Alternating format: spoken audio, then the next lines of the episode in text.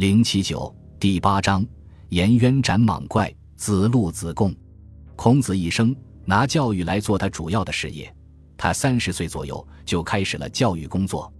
传说他有三千弟子，七十二高材生。他自己曾经说过：“谁只要给我十条肉干做学费，我就从来不拒绝让他有受教育的机会。”十条肉干是古时候人们当做见面礼的最轻微的礼物。孔子能够不菲薄这种威力，可见他对教育事业的热心了。说到孔子的高材生，虽不一定有七十二个那么多，但确实也是不少的。比如说吧，颜回就是孔子的第一个高材生，也是孔子最喜欢的学生。他又叫颜渊，家里最穷，却最是好学。他只消得有一小筐子饭，一瓢清水，就可以快乐无忧的在一条僻陋的小巷里读书用功。打发去漫长的一整天，他的这种不怕贫穷、一心向学的精神，最得孔子称赞。其实，孔子称赞颜渊，不但因为他好学不倦，而且因为他智勇双全、才智出众。比如说，颜渊的智，大约是在孔子遭困厄的某个时期，曾经派遣子贡到齐国去办一件事情。子贡去了好些时候，还不见回来，孔子不放心。便翻开《易经》，占了一卦，得到的是顶卦的九四爻。爻象说顶蛇足。孔子向弟子们说：“既然爻象说是顶蛇足，那么子贡多半是回不来了。”大家都点头称是。颜渊一个人却不说话，只是掩着嘴微微发笑。孔子问他：“你为什么不说话，却单独发笑？”颜渊回答说：“我说子贡就会回来的。”你怎么知道子贡就会回来？鼎假如没有足，颜渊说，它的形状不就像一只船吗？子贡一定会坐了船回来的。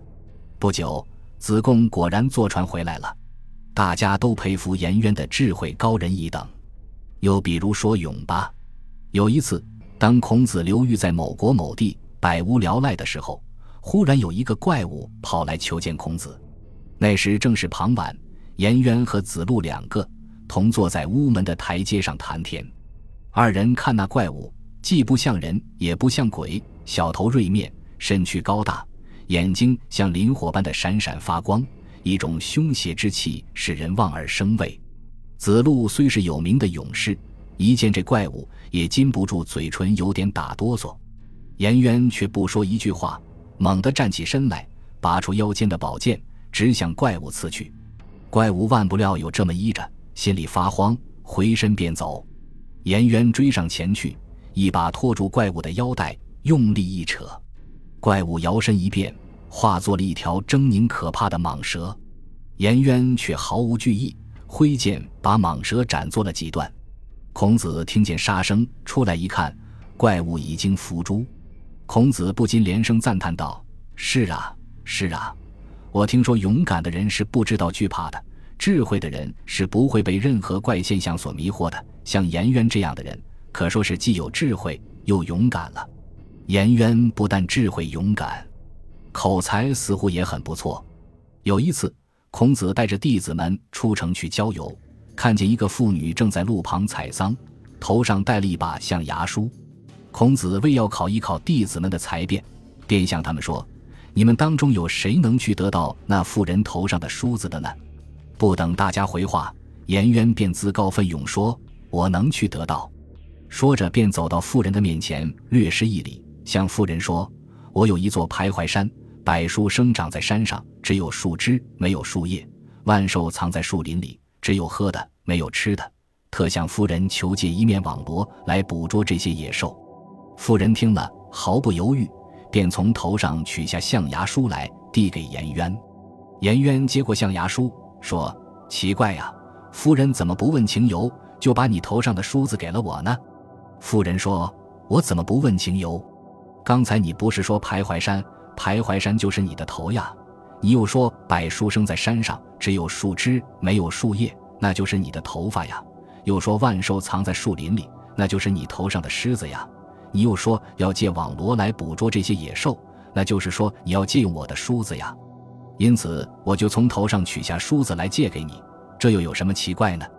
孔子在旁边听了两人的对答，忍不住点头赞叹说：“颜回的才辩果真了不起，那妇人的智慧也是超群出众呀。”颜渊因为又聪明又好学，头脑特别发达，额头凸出来，使他整个瘦削的脸看来好像是初七八的微弯的月亮。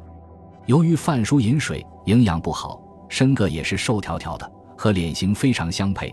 二十刚出头，头发就斑白了；到了二十九岁，头发就全白了，看来简直像个小老头。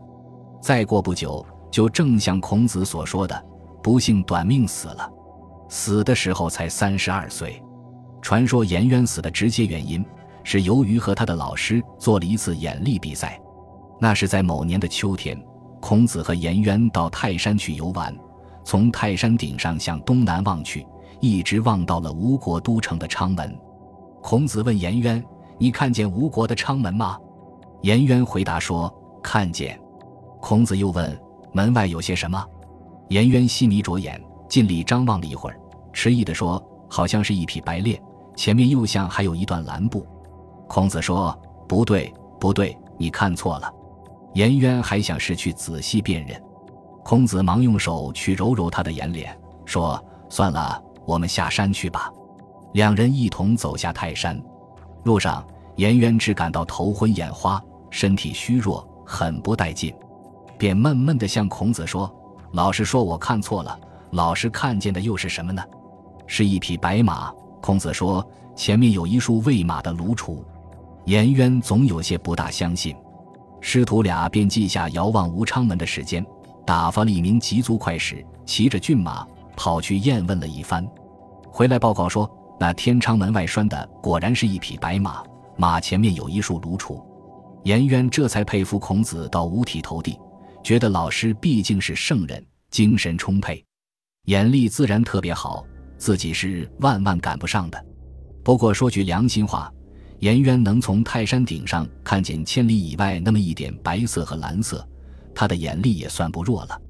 不料他经过这次和老师比赛眼力以后，精神耗尽，气血俱枯，回去不久，头发就全白了，牙齿也脱落了，再过不久就死去了。这都是他好胜逞强、自讨苦吃的结果呀。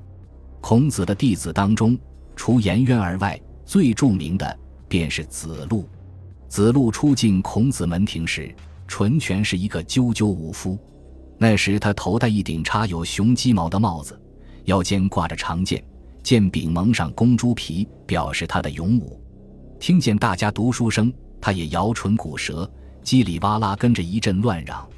这时他头上的雄鸡毛便颤巍巍地摇晃着，剑把上的公猪皮似乎也蠢蠢欲动。同学们对他这种嗔慌的模样感觉到既是可笑又是讨厌，连孔子也常批评他野蛮粗俗。有人说他是赶了雷惊生下来的，所以一辈子喜欢刚强和勇武。这话自然未必可靠。但传说他初见孔子时，孔子问他：“你喜欢什么？”子路不假思索、直爽地回答道：“喜欢长剑。”大约是事实。因为切合这个人的口吻和身份，史书上说他曾经灵报过孔子，靠了孔子的循循善诱，才渐渐走上儒门正轨。这也是有一些民间传说做依据的。下面就有这么一个有趣的古代民间传说：据说有一回，孔子带着子路一同上山去游玩，口渴了，叫子路到山涧去取水。子路下到山涧，正取水时。忽然从涧边跳出一只吊睛白额大老虎，子路一时慌了手足，只好凭着赤手空拳奋力和老虎搏斗，急迫中一下子抓住了老虎的尾巴。好家伙，马上把老虎尾巴在手腕上这么一挽，用力一拉，居然被他连根拔下。老虎屁股鲜血长流，嚎叫着腹痛逃去。子路把老虎尾巴揣在怀里，取了水，转去见孔子。他带着点按捺不住的得意神情，问孔子道：“老师，请告诉我，上是杀虎怎么办？上是杀虎，去按住老虎的头。”孔子说：“中是杀虎怎么办？中是杀虎，去揪住老虎的耳朵。下是杀虎怎么办？下是杀虎吗？”孔子慢腾腾地说：“只好是去抓住老虎的尾巴了。”子路满怀羞惭，不说一句话。